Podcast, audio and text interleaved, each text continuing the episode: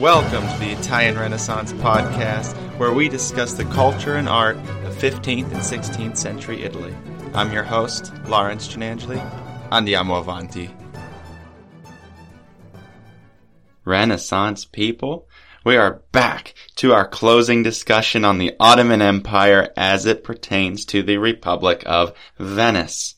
For now, in any case, not knowing what the future may bring. This episode is going to tie in a lot of loose strands going all the way back to episode 1 and the different ways that we define what the Renaissance is, only this time it considers Venice more closely, but is roughly a history of one Ottoman Sultan and his relationship with Italy.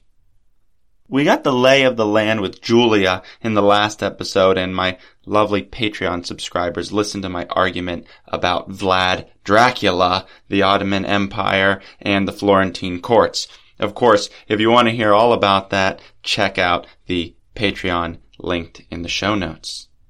What I am presenting to you all today is a reconstructed oral version of a larger research project that I did late last year that was not exclusively Italian in nature, but rather demonstrated the introduction and phasing out of Italian design in the Ottoman courts during the time of the Bellini and all the way through Suleiman the Magnificent.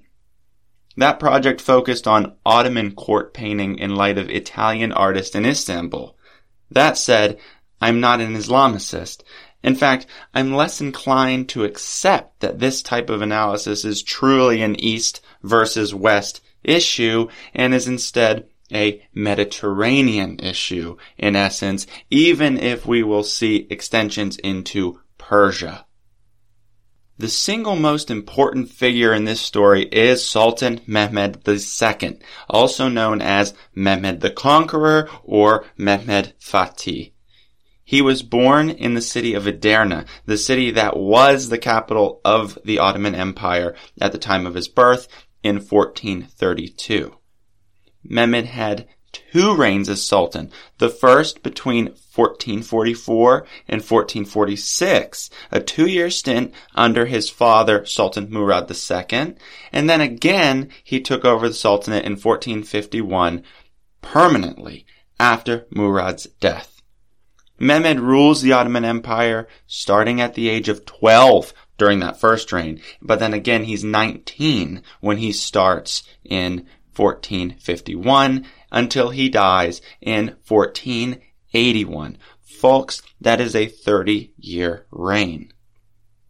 Among our most discussed moments here, in 1453, Sultan Mehmed II ended the Byzantine Empire, taking control of Constantinople and establishing it as the new capital of the Ottoman throne, Istanbul. We all know that song, right? Even if you don't, you're lucky. Recall the earlier history around this, guys. Byzantine Emperor John VIII Paleologus arrives in Florence in the 1430s, fearing the Ottoman expansion that we know is going to come, and hoping to unite the Eastern and Western churches, the Greeks and the Latins, so to speak, against the rising tide of the Ottomans. He and his entourage of scholars and courtiers are hosted by the Medici in Florence, supercharging the intellectual developments of the Renaissance. This happens twofold, when after the fall of Constantinople in 1453, and leading up to it, many of those Byzantine scholars are flocking back to Italy, where they were hosted and found allegiance, bringing with them books and knowledge of the ancient world that was lost to the Italians. And all of that is in brief. But in Venice, we have often discussed the two states, the Stato da Mar, their mercantile empire at sea, and the Stato da Terra, their expansion inwards to northern Italy. Ottoman domination of the Mediterranean, particularly under Francesco Foscari, led to the aggressive inland conquest by the Venetians. right? So under Doge Foscari, with the Ottomans taking over so much of Venetian sea territory, they had to look elsewhere. And that is when the Venetian Republic started to conquer more lands going towards Milan. Be it painting, sculpture, architecture, what have you, inland absorption of space helped with the integration of the Renaissance style from central Italy to emerge in the Venetian lagoon. And we've seen that in Venetian palaces, we've seen that in painting, we've seen that in sculpture. But looking at Istanbul, Mehmed II, his sultanate was one of a complicated diplomacy, a mercantile cosmopolitanism that had to reconcile with his own continued desire for conquest. What I mean is, he's interested in a plural court of people from Europe and people from Persia and people from all over the world, but he's also conquering these lands. When in 1479 he came to a truce with the Republic of Venice, one of his chief rivals, Mehmed II invited Venetian artists to his court. While Italy was undergoing major changes in artistic style and a heightened desire for naturalistic representation, the atelier in Istanbul was working to reconcile Islamic tradition with this Italo-Byzantine influence, Christian influence, which did not disappear just because the Ottomans took over Constantinople. It was still very much there. In painting, this remarkable interaction had immediate impact on the arts of this pluralistic court of Mehmed II. However, it was resisted in subsequent sultanates, yielding to the power and influence of a strict determination for an imperial Ottoman style, one that rejected Italian pictorial modes, allowed Persian influence, and focused on unique Ottoman elements. So, the surface-level history of Italian design in the Ottoman Empire begins and ends with Sultan Mehmed II. Let's dig deeper. It is abundantly clear that Mehmed II sought to be well-educated in matters of Western culture, European culture, springing from his taste for European imagery beginning as early as his childhood. In a fascinating work on this called A Sultan of Paradox, Mehmed the Conqueror as a Patron of the Arts, author Julian Raby tells us that, quote, he has left a scrapbook of pen and ink drawings, which include profile and three-quarter face portrait busts. In spirit, they evince a European influence which is also evident in the use of cross-hatching in their format, approaches to drawing and form which were unknown in the Islamic world. Unquote. What is clear is that the young Mehmed looked to emulate European design in his own sketchbook, a prelude to his own desire to be depicted in the Italian manner, which we're going to talk about, in order to immortalize his own imperial image. His childhood curiosity bloomed into a determined education structured to globalize his world knowledge. Raby, from that same text, also tells us that, quote, Mehmed's private cultural activity was directed towards the figural arts and learning of Europe, Byzantium, and the Latin West, as well as towards the traditional arts and literature of Islam, unquote. It is likely that Mehmed II looked to know his enemy, to study them for conquest, imagining himself as a ruler not just of his current realm, but of Europe as well. And that's true, in part, though it begs to be reconciled with a childhood fascination with Western culture. His intrigue should be understood, both as militaristic and strategic, as well as more to satisfy intellectual, cultural curiosity.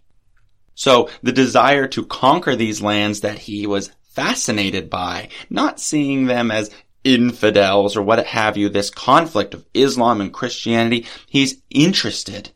He's curious. Indeed, Julian Raby concludes his essay on the Sultan proposing that, quote, Mehmed II quote, he did not believe in any one culture, end quote. Stay with us. We'll be right back. Renaissance people, if you are enjoying the Italian Renaissance podcast, I have good news. We're now active on Patreon. You can show your love for the show by becoming a patron and get access to additional resources, information, and artworks. Better yet, those who join the Renaissance Master or Renaissance Patron tier will get access to at least one additional podcast episode each month. My goal is to ensure that the main podcast remains a free, accessible source for everyone. Become a patron today through the link in the show notes to support the continued production of new episodes and help build and maintain this community. The Italian Renaissance shop is now also active on Etsy, linked in the show notes. Sport our logo or choose from a growing selection of Italian art-inspired designs. Discounts are offered to select Patreon tiers as well. Your support has my immortal gratitude. Now, enjoy the show. When Mehmed moved the capital to Istanbul in 1453, he faced new challenges in accommodating the plurality imposed on the Ottoman court by their growth and expansion. What Mehmed, I say imposed on the, his desire to conquer, of course, but when you conquer multiple cultures, you have to sometimes accommodate those cultures, and that can cause conflict within the dominating culture, what have you. So what Mehmed's court became was an Islamic sultanate ruled by a man with a lifelong fascination with European art and history, now positioned in an essential, former but active, center of Christianity in one of the most prominent locations of naval mercantilism in the entirety of the Mediterranean, Constantinople, Istanbul. Mehmed's invitation of Italian artists to Istanbul is just a natural consequence of this relationship, especially given that Italian diplomats were already well established in Istanbul, diplomats who were not a single allied Christian force, but rather a mass of individual courtiers from different republics in Italy looking to strengthen mercantile ties with the Ottomans so that they could have supremacy over one another. They were competing for Ottoman allegiance so they could outdo each other. It's not really Italy versus the Ottomans, right? So the Sultan ultimately invites several artists from several states from the Italian peninsula to Istanbul. The first significant work came from Costanzo da Ferrara, representing the Kingdom of Naples. So a Ferrarese in Naples, a court painter or court medalist in Naples. He was a pupil of Pisanello. Pisanello, the artist who did the medal for John VIII Paleologus, Byzantine emperor who visited Florence, and through Ferrara, Pisanello did that in Ferrara. Costanzo was the artist responsible for the Sultan's portrait medal. So Costanzo did Mehmed II's portrait medal, which today is among the most significant portrait medals of the Renaissance. However, with the development of Ottoman painting in mind, the most significant artist brought in from Italy was none other than Gentile Bellini, who was also accompanied by Bartolomeo Bellano from the Republic of Venice. Mehmed II had attempted to bring Italian artists to his court over the span of some 20 years. Venice and Bellini were not involved until the end of this 20-year span due to the ongoing war with the Ottomans and the Venetians that spanned much of Mehmed's reign from the years 1463 to 1479. Recalling that Mehmed dies in 1481, the works produced by these Venetian artists, particularly Bellini, come at the last 2 years of Mehmed Fatih's life. So Mehmed II wanted to take advantage of the new circumstances with Venice, having a fascination with Italian portraiture and wanting his likeness immortalized in that style. Very few of Bellini's works during this time in Istanbul survive. The records tell us that he was commissioned for several portraits of the Sultan and other Ottoman officials. He was even asked to depict some erotica, which has a rich history in visual art, including Islamic art, as well as a virgin and child, an unexpected but interesting request by the Sultan. As it appears, Mehmed II was not interested in Bellini's capacity for architecture, cityscape design, but he was really trying to get portraiture done. Among the very notable works that survive, Bellini's Seated Scribe, now in the Isabella Stewart Gardner Museum in Boston, a place I highly recommend visiting, by the way, is an essential work by Bellini's hand that employs an Islamic technique in the application of ink, color, and gilding. It's a magnificent display of Ottoman textile design and Venetian modeling in the figure. Really, guys. So what Bellini is doing is, in the courts, in the workshops in Istanbul, he's actually learning new techniques, or he's trying new techniques, or he's applying new techniques to speak to his environment. But the painting was sent to Tabriz in the years following Bellini's departure, where it was copied by Safavid court painters in a more Persian style. Though, in Mehmed's court, the Ottoman watercolor titled Mehmed II Smelling a Rose, from around the same year, 1480, replicates the seated posture, which is a traditional Eastern position for rulers. But he places him in the three-quarter pose, which is following Bellini's own portrait of the Sultan. So the three-quarter pose comes in from the West, but the seated ruler is an Eastern trope. The conventions of the work position it as definitively not of Ottoman design, showing a brief and momentary influence that Bellini may have had on artists in the court. Brief and momentary, keep that in mind. The Seated Scribe is sent to the Safavid court in the 1500s, where it is placed in an album and annotated in Persian. So there's a Persian inscription on it.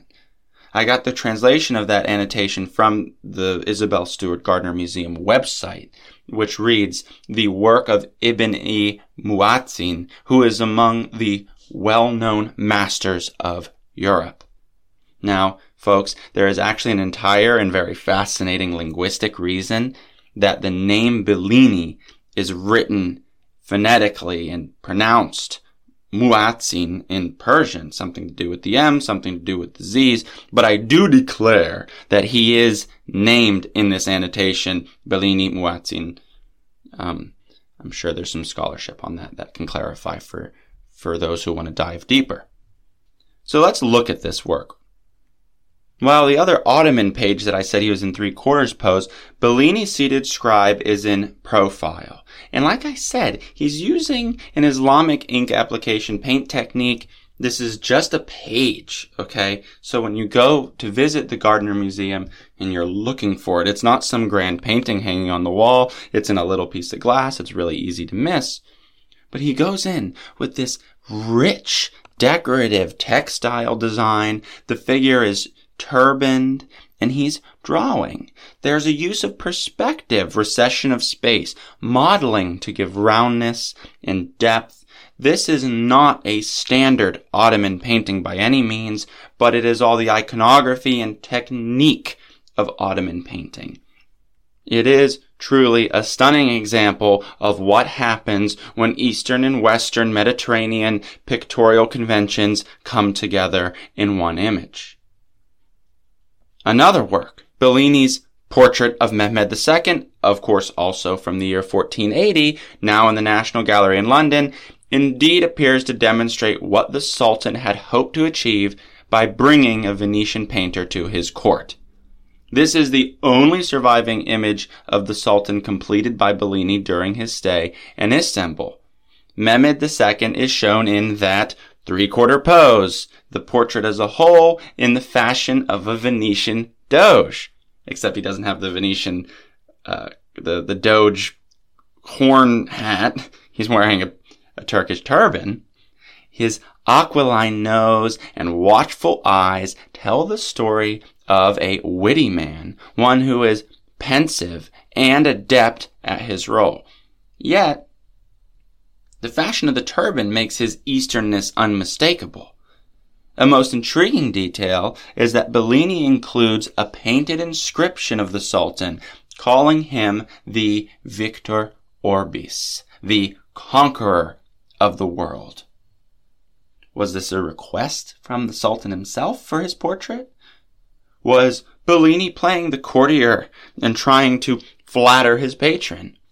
Or was Bellini perceiving the power and reach of the Sultan through the cultural plurality of his court, his knowledge for both the East and the West, and his rapid conquest? I don't know. You decide.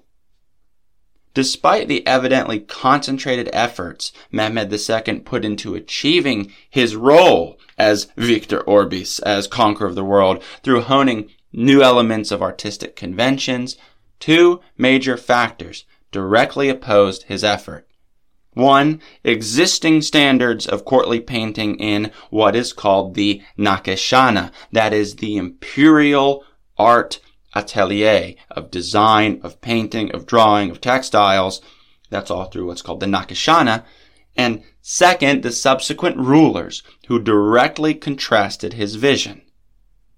Surprisingly, upon Mehmed's death in 1481, his successor and son, Sultan Bayezid II, actively worked to remove the influence of Italian art and design, the first in a long line of sultans and courtiers in Istanbul who were determined to promote Ottoman pictorial and design convention and discourage Western influence on their own artistic production.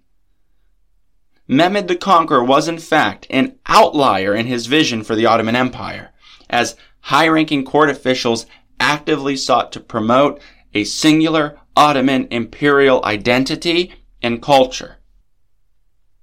Mehmed's vision for plurality in the court was practically swept under a gorgeous Anatolian rug when his son took the throne upon his death. Bayezid II was also quite a dedicated supporter of the arts, but his taste was not for Venetian painting. Scholars maintain that Bayezid II did in fact either sell or gift his father's Italian works, possibly as a means by which Bellini's portrait of Mehmed II returned to Venice in the 16th century, just as his seated scribe left Istanbul and landed in the design workshops in Persia. Also of note is that simultaneous with Italian artists in Mehmed's court were painters from Tabriz, who brought with them all of the design, motif, and skill of Persian art, which ultimately is more appealing to the Ottoman court, Ottoman painters, and subsequent sultans, all the way to Suleiman the Magnificent, who establishes a courtly painting style that is rich with symbolism that positions itself as superior to the European world. Indeed, Suleiman's Grand Vizier Rustam Pasha had an active hand in deliberately opposing Italian design as far as textiles are concerned through the Nakashana, looking to manicure a deliberate anti-Italian Ottoman imperial style. When surveying the impact of Italian cultural influence on Ottoman painting, what becomes abundantly clear is that from Mehmed II's employment of Italian artists to painting that happens under Suleiman the Magnificent, the cosmopolitan Ottoman court made deliberate choices as to which varieties of artistic style they would allow to infiltrate their blossoming court design. Mehmed's fascination with the West was not shared by his son, by his grandson, or his great-grandson, or their courts, or even his own court, all of whom made deliberate moves of supremacy over the Italian and European artistic mode. It was the desire of the flourishing Ottoman Empire to achieve maritime and mercantile control. They did this through conquest, but also through painting with a style that has roots in Persia, but not wholly, blatantly ignoring the Italian design references provided by Costanzo, by Bellano, and by Gentile Bellini, and further the import of Italian textiles, often out of Florence. As a result, painting in the 16th century Ottoman Empire arrived at a mature style that thrived under the reins of a Mediterranean superpower that intended to fly its banner even across all of Europe. These are complicated relationships, folks. As far as Gentile Bellini is concerned, we have talked quite a lot in previous episodes about how the Bellini workshop employs Islamic design, figures, and architecture. That speaks to Venice itself, but also Gentile's experience as a visiting member of the Ottoman courts. When you dive deeper, you'll often come across large claims that the Italian Renaissance had no impact on Ottoman painting, which I have just demonstrated I believe to be untrue. Not only was it central to the reign of Mehmed II, the vehement reaction against it in subsequent reigns is in itself a type of impact or influence. I also want to clarify that this is not a position of Western superiority, but instead a demonstration of a larger idea around Mediterranean art in the Renaissance period as opposition to strictly separating Islam from the West. For further reading on this, I highly, highly recommend Bellini and the East, a text by Caroline Campbell and Alan Chong, which is out of the National Gallery in London. We talked about a lot of art today. I will be updating the Instagram and Facebook, so be sure please to like and follow us there. For Patreon patrons, I'll be posting and uploading additional reading materials and articles on this, so stay tuned for that. I want to thank you all for listening and supporting this project as we continue to grow and expand the scope and abilities of this show. Until next time, my dear, dear listeners, arrivederci.